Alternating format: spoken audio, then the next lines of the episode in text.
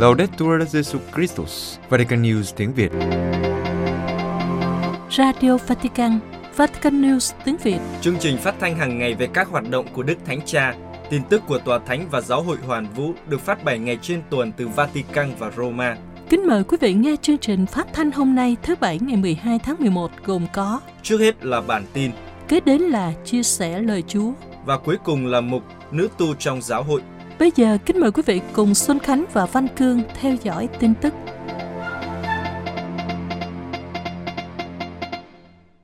Đức Thánh Cha và vua của Jordan thảo luận về việc khuyến khích sự hiện diện của Kitô hữu ở Trung Đông. Vatican, sáng ngày 10 tháng 11, Đức Thánh Cha đã tiếp vua Abdullah II của Jordan. Trong các cuộc thảo luận chân tình, hai vị đã nói về sự hiện diện cần thiết của các Kitô hữu cũng như về tình hình tị nạn và hòa bình ở Trung Đông.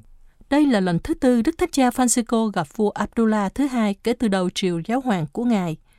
Đức Thánh Cha đặc biệt cảm ơn vua của Jordan về vai trò của nước này trong việc bảo vệ các nơi thánh thiêng và việc đón tiếp những người di cư trong khu vực. Jordan chỉ có hơn 10 triệu dân nhưng đã tiếp đón hơn một triệu người Syria rời bỏ đất đai của họ, cũng như những người nhập cư làm việc thuộc các quốc tịch khác đến từ các khu vực lân cận, được sử dụng chủ yếu trong lĩnh vực nông nghiệp và các lĩnh vực xây dựng. Một ví dụ về sự chào đón mà Đức Thánh Cha bày tỏ lòng biết ơn. Sau khi gặp Đức Thánh Cha, vua Abdullah thứ hai đã gặp Đức Hồng Y Quốc vụ Khanh Tòa Thánh Pietro Parolin và Đức Tổng giám mục Ngoại trưởng Tòa Thánh Paul Gallagher. Theo thông cáo của phòng báo chí Tòa Thánh, trong cuộc hội đàm thân mật tại Phủ Quốc vụ Khanh, bày tỏ sự đánh giá cao đối với mối quan hệ song phương tốt đẹp đang tồn tại. Hai bên đề cập đến nhu cầu tiếp tục phát triển đối thoại liên tôn và đại kết, luôn đảm bảo rằng giáo hội công giáo ở Jordan có thể tự do thực hiện sứ mạng của mình.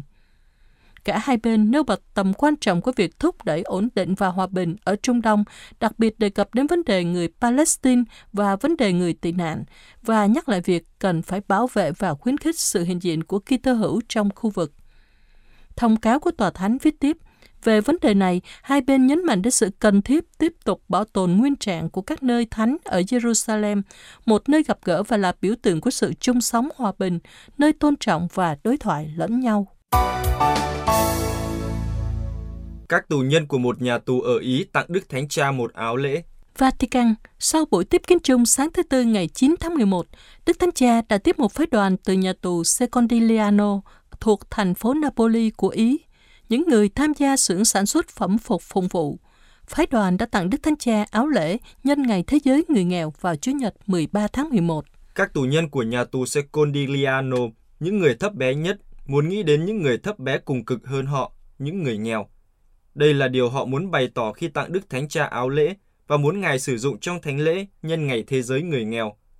Cha Raffaele Grimandi, tổng tuyên úy của Ý, đã tháp tùng phái đoàn cùng với cha Giuseppe Russo, tuyên úy nhà tù Secondigliano và cha Giulia Russo, giám đốc nhà tù, chia sẻ rằng đó là một khoảnh khắc độc đáo của niềm vui, mang tính nhân văn và thiêng liêng, khi xưởng may phẩm phục phụng vụ này mới được thành lập và Đức Giáo Hoàng đã khuyến khích họ tiếp tục tiến bước, đừng nản chí.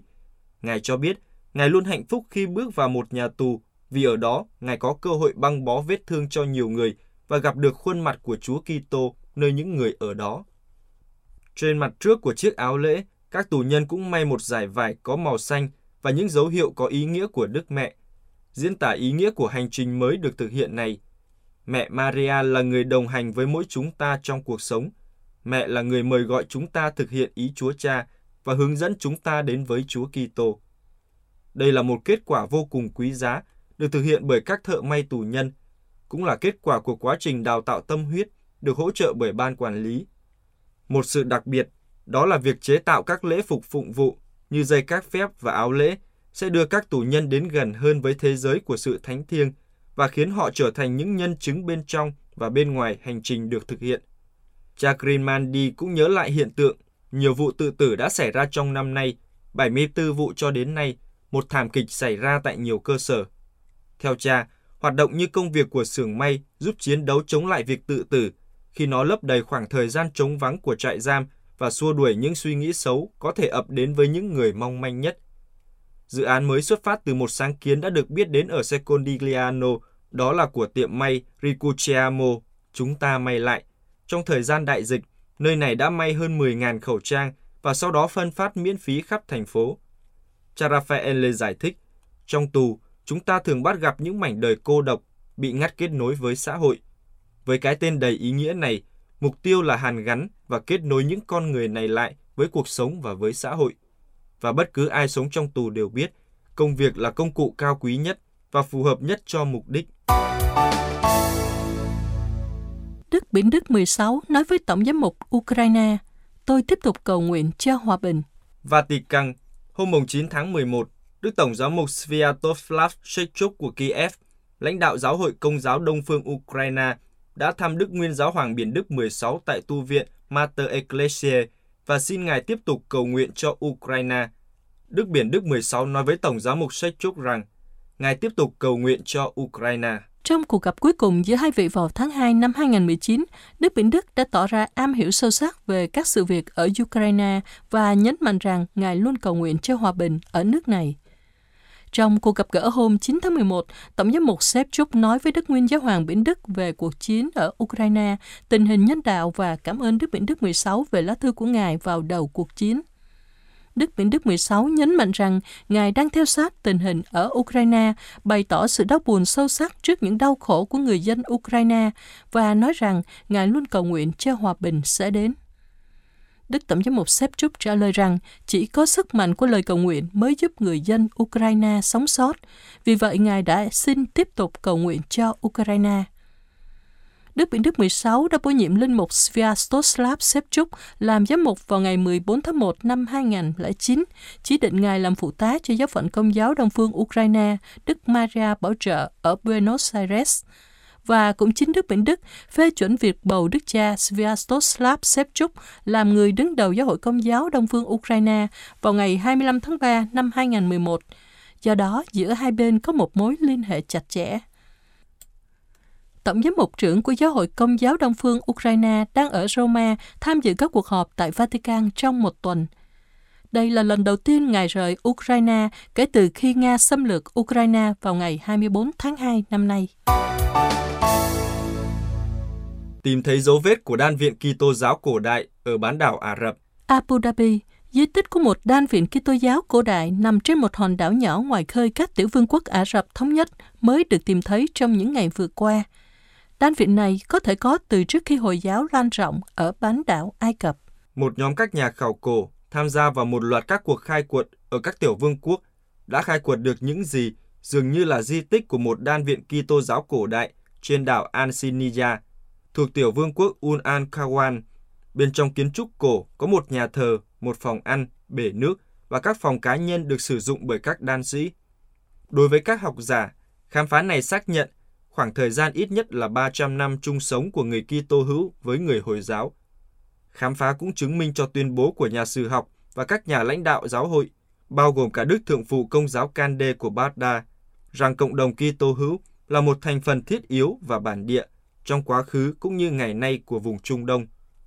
Phát hiện này đã làm sáng tỏ lịch sử nguồn gốc Kitô giáo ở vùng Vịnh, cũng nhờ vào việc sử dụng các phương pháp xác định niên đại như phóng xạ carbon và phân tích đồ gốm được tìm thấy tại địa điểm này. Các kết quả đầu tiên xác định niên đại của cộng đoàn đan sĩ cổ đại vào cuối thế kỷ thứ 6 sau công nguyên và giữa thế kỷ thứ 8, thúc đẩy những giả thuyết về sự hiện diện của Kitô giáo trước khi Hồi giáo xuất hiện ở bán đảo Ả Rập. Giáo sư Tim Power thuộc Đại học các tiểu vương quốc Ả Rập, thành viên của nhóm khảo cổ phát hiện ra di tích, bác bỏ tuyên bố cho rằng Kitô giáo bị thay thế một cách tàn bạo bởi sự trỗi dậy của Hồi giáo. Ông giải thích rằng cũng có một khoảng thời gian chung sống, ít nhất là 300 năm. Ông nói, nơi này dần bị bỏ hoang, không có dấu hiệu của sự tàn phá hoặc bạo lực hoặc hỏa hoạn. Đã có một sự thay đổi về văn hóa và xã hội khi Kitô giáo biến mất và Hồi giáo trở nên thống trị.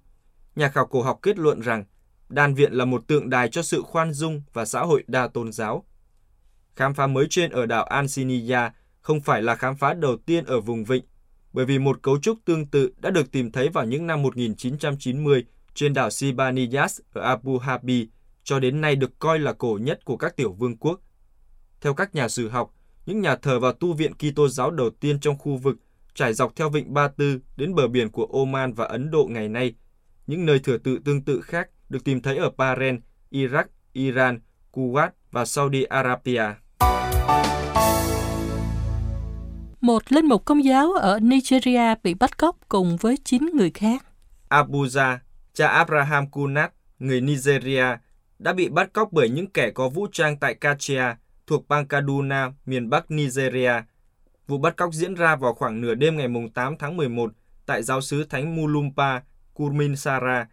Trưởng ấn Tổng giáo phận Kaduna, cha Christian Okegu Emmanuel cho biết, cha Kunat là linh mục quản sứ của nhà thờ Thánh Bernard ở Kachia. Linh mục trưởng ấn cũng cho biết, do tình hình mất an ninh trong khu vực, cha Kunat phải sống tại giáo sứ Thánh Mulumba nơi ngài bị bắt cóc. Chủ tịch khu vực Kaduna của Hiệp hội Kitô giáo Nigeria, mục sư Joseph Hayeb đã xác nhận vụ bắt cóc cha Kunat và cho biết, Chúng tôi đang sống trong một hoàn cảnh rất đáng buồn vì nhiều điều đang xảy ra trong tình trạng không được báo cáo. Ngoài ra, mục sư Joseph cũng kêu gọi chính quyền làm nhiều hơn nữa để bảo vệ công dân khỏi những kẻ tội phạm khủng bố. Một ngày trước khi cha Kunat bị bắt cóc, một nhóm vũ trang khoảng 15 người đã tấn công vào một làng gọi là làng dầu, một làng nằm gần nhà máy lọc dầu Kaduna vào đêm ngày 7 tháng 11. Họ tìm kiếm các ngôi nhà để cướp phá và khi rời đi, họ bắt 9 người làm con tin. Một trong số họ sau đó đã trốn thoát khỏi bàn tay của những kẻ bắt cóc.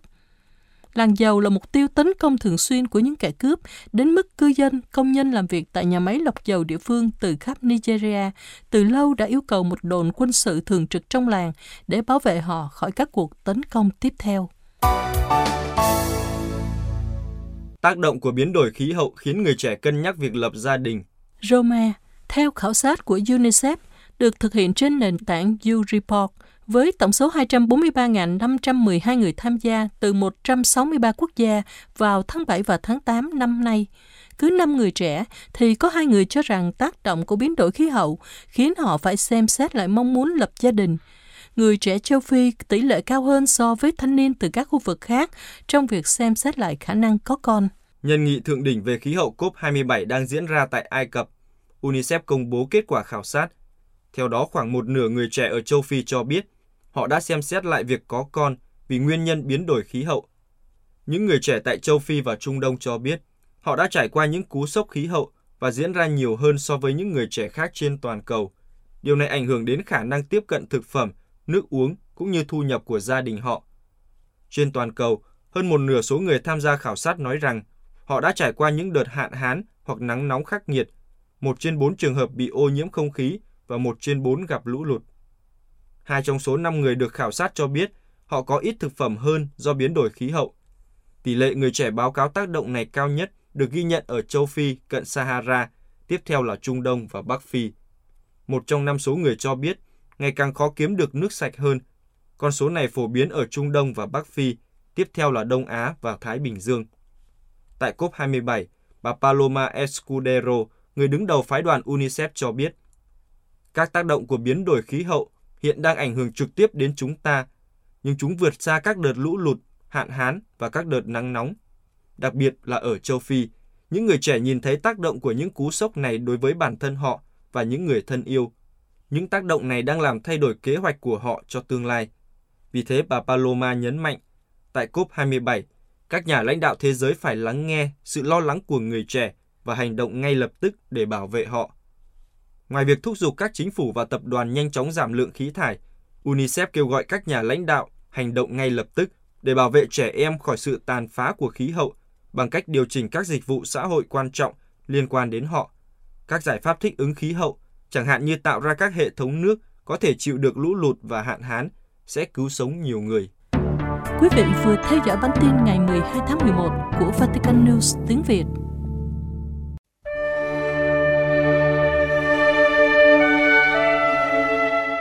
Vatican News tiếng Việt Chuyên mục Chia sẻ lời Chúa Linh mục Đa Minh Vũ Duy Cường dòng tên chia sẻ lời Chúa lễ các thánh tử đạo Việt Nam.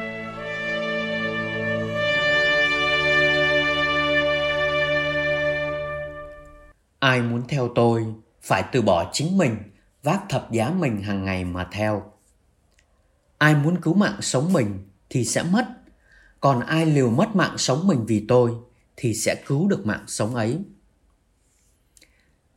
người nào được cả thế giới mà mất chính mình hay là thiệt thân thì nào có lợi gì ai xấu hổ vì tôi và những lời của tôi thì con người cũng sẽ xấu hổ vì kẻ ấy khi người ngự đến trong vinh quang. Kính thưa quý ông bà và toàn thể anh chị em, bốn câu nói của Đức Giêsu trong Tin mừng Thánh Luca chương 9 được chọn để đọc trong ngày lễ các thánh tử đạo Việt Nam. Đó là những lời mời gọi và là điều kiện để bước theo Đức Giêsu. Đó là lời cảnh tỉnh về cùng đích của đời mình. Đó là lời hứa cho những ai sẵn sàng trả giá cho việc bước theo Chúa. Mừng kính các thánh tử đạo, không chỉ là cơ hội để mỗi người công giáo Việt Nam tạ ơn Chúa về quà tặng đức tin Chúa ban cho đất Việt, qua gương sống và sẵn sàng chết để trở nên chứng tá cho tin mừng Đức Giêsu của các bậc tiền nhân qua nhiều thế hệ. Đây còn là cơ hội để mỗi người công giáo Việt Nam nhìn lại tương quan của mình với Đức Giêsu và đời sống chứng tá cho tin mừng của mình giữa lòng thế giới hôm nay. Tôi có thật sự đang muốn bước theo Đức Giêsu? Nếu thật sự muốn, thì đời sống của tôi có phản ảnh được những đặc nét của người môn đệ Đức Giêsu chưa? Vì bước theo chính là sống những gì Đức Giêsu đã sống. Liệu những người chung quanh có nhận ra nét hiền lành và khiêm nhường của Đức Giêsu nơi đời sống của tôi chăng? Đức Cố Hồng Y Francisco Xavier Nguyễn Văn Thuận từng nói, nếu từ bỏ tất cả mà chưa bỏ mình thì coi như chưa từ bỏ gì cả. Nhiều người sẽ nói, đời có mỗi cái mình là quý nhất mà lại phải từ bỏ nó thì cuộc sống còn ý nghĩa gì nữa chứ? Từ bỏ chính mình thật là khó. Từ bỏ chính mình chính là việc tử đạo đấy. Vì lúc đó người ta chết đi cho cái con người tự nhiên và cái tôi của mình để mặc lấy lối sống của tin mừng mà chính Đức Giêsu đã sống trước và mời gọi mỗi chúng ta bước theo. Đúng vậy. Từ bỏ chính mình không phải vì chúng ta không quý mình mà chính là lúc chúng ta đi tìm cái mình nguyên tuyền, cái mình đích thực đó là lúc liều lĩnh đánh đổi sự sống hữu hạn mà mình đang muốn nắm giữ và kiểm soát để sống cho những giá trị cao quý hơn, vĩnh cửu hơn.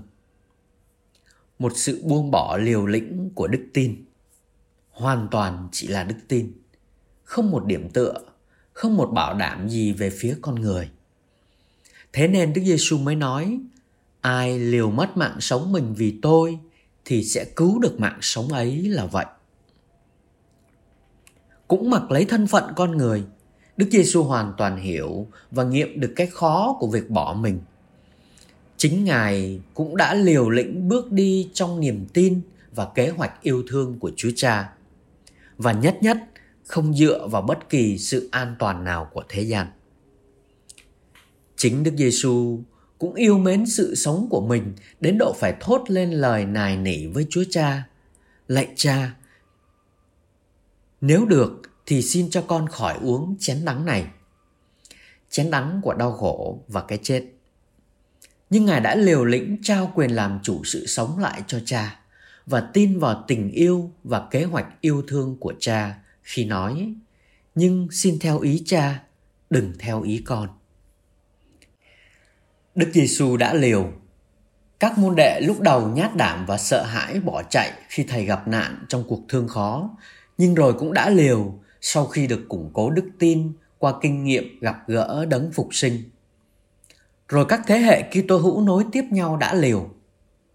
Tất cả những người nối gót thầy Giêsu đều liều lĩnh đánh đổi mạng sống vì đấng đã chiến thắng và làm chủ sự sống để cùng được chia sẻ sự sống đời đời với đấng ấy. Chính sự liều thân, sống và làm chứng cho tin mừng mà nước Chúa được mở rộng và phát triển qua mọi nơi, mọi thời, đúng như lời Đức Giêsu căn dặn các môn đệ. Các con hãy đi khắp tứ phương thiên hạ và loan báo tin mừng cho mọi loài thọ tạo.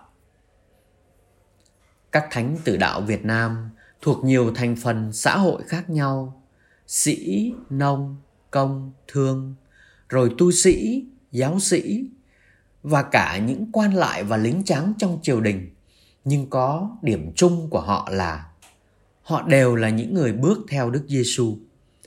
Mỗi người một cách, họ sẵn sàng liều mất mạng sống vì tin vào Đức Giêsu và lời hứa của Ngài.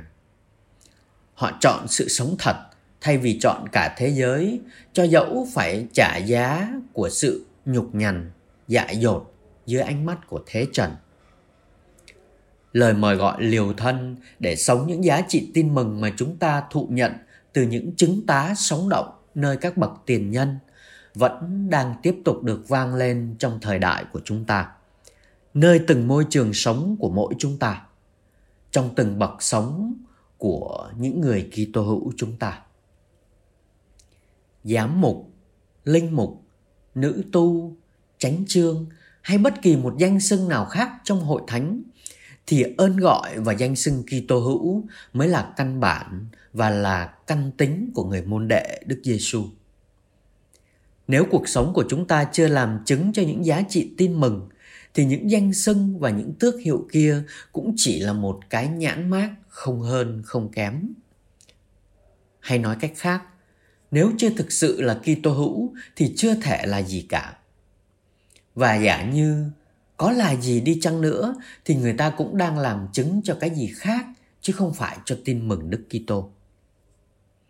Kitô hữu là người có Đức Kitô hay có những đặc nét của tin mừng Đức Kitô nơi cuộc sống của mình. Làm chứng cho Đức Kitô đơn giản là sống sao để những người xung quanh nhận ra đâu đấy những đặc nét của Đức Kitô qua những chọn lựa sống, qua lời nói và việc làm của mỗi Kitô hữu chúng ta. Thưa ông bà anh chị em, không phải đột nhiên mà các thánh được phúc tử đạo. Ai mà không yêu mến mạng sống mình chứ? Ai mà chẳng sợ cái chết? Để có được phúc tử đạo là cả một tiến trình, là cả một ơn phúc. Tiến trình của gặp gỡ, yêu mến, đánh đổi để chọn lựa bước theo và cuối cùng là làm chứng cho đấng mình yêu mến và bước theo bằng chính phúc tự đạo. Tôi đang ở giai đoạn nào trên hành trình sống ơn gọi Kitô hữu của mình vậy? Cùng với Chakarana, chúng ta dâng lên Chúa lời nguyện rất vắn tắt sau.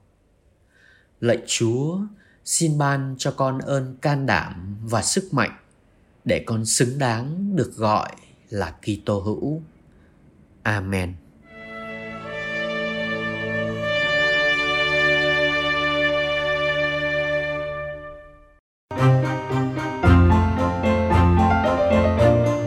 Vatican News tiếng Việt Chuyên mục Nữ tu trong giáo hội Severa, người mẹ của những người di dân.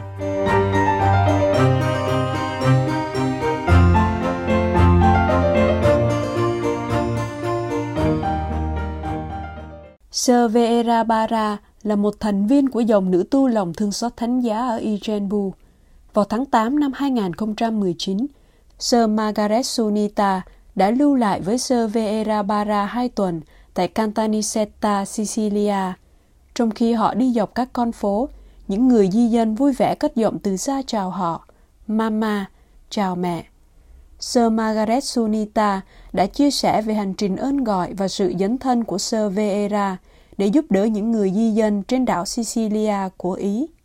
Sơ Vera bắt đầu làm việc với những người tị nạn ở đây vào năm 2015 và hiện đang dạy họ tiếng Ý, giúp họ có được các giấy tờ cần thiết và chăm sóc y tế trong trường hợp đau bệnh.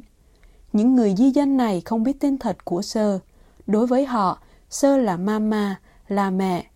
Khi tôi hỏi làm sao Sơ có can đảm để thực hiện nhiệm vụ đầy thử thách này, Sơ Vera nói, khẩu hiệu của cha Theodosius Florentini – đứng sáng lập dòng của chúng tôi. Nhu cầu hiện tại là ý muốn của Thiên Chúa, đã giúp tôi vượt qua các rào cản tôn giáo và văn hóa. Nó mang lại cho tôi lòng can đảm để tiến bước trong việc giúp đỡ người khác. Trần Phước mẹ Maria Theresia Serra, đứng đồng sáng lập đã từng nói, mọi thứ đều có thể xảy ra với Chúa và vì Chúa. Vera sinh ngày 13 tháng 7 năm 1957 tại Nematoli, Fasabaha, thuộc quận Chhattisgarh. Sáu tháng sau, cha của cô đã qua đời. Cô có hai anh trai và một chị gái.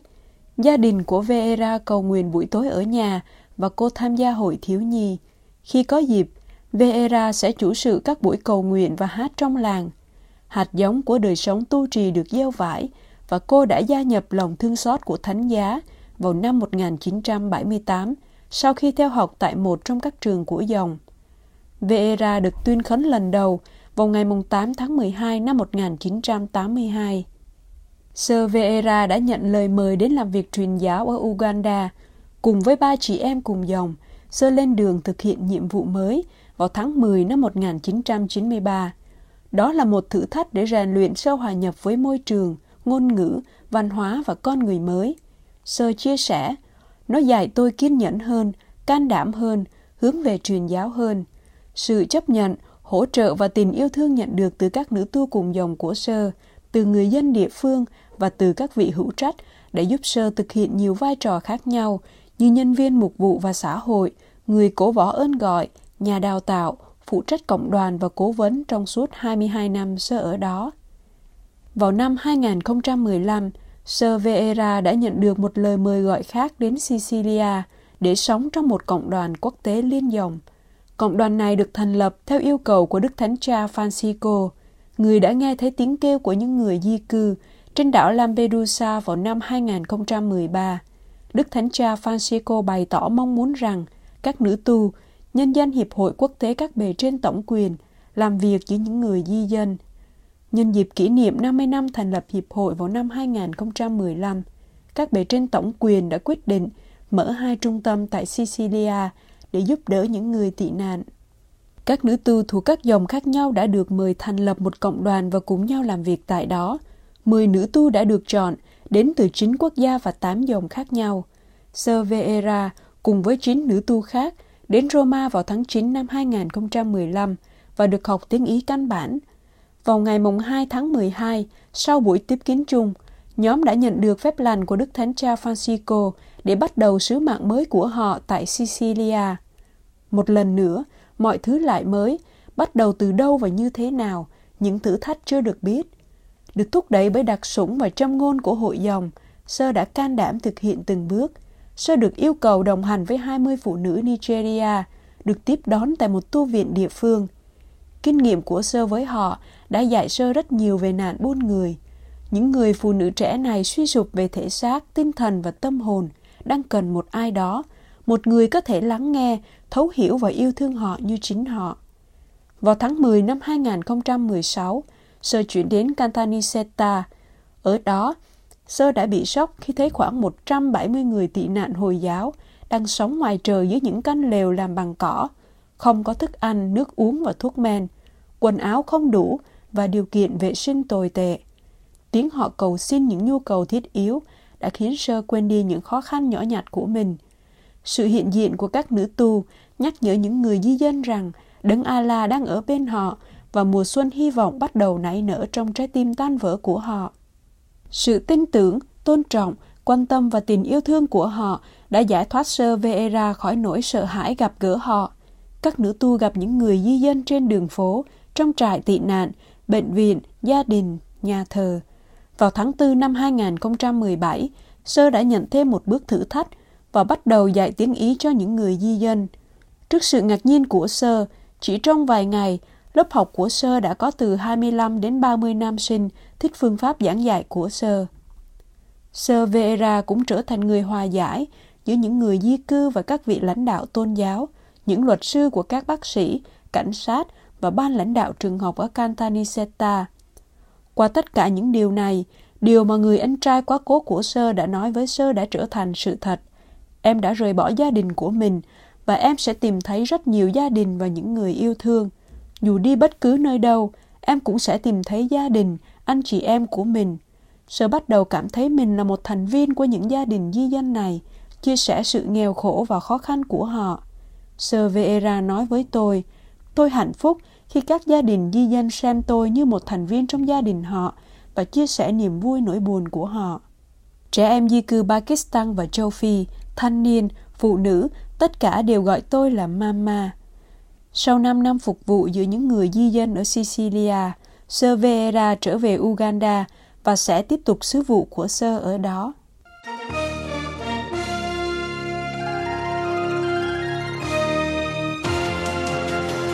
Cảm ơn quý vị đã chú ý lắng nghe chương trình Radio Vatican của Vatican News tiếng Việt. Xin Thiên Chúa chúc lành cho quý vị và toàn gia quyến. Laudetur Jesu Christus, ngợi khen Chúa Giêsu Kitô.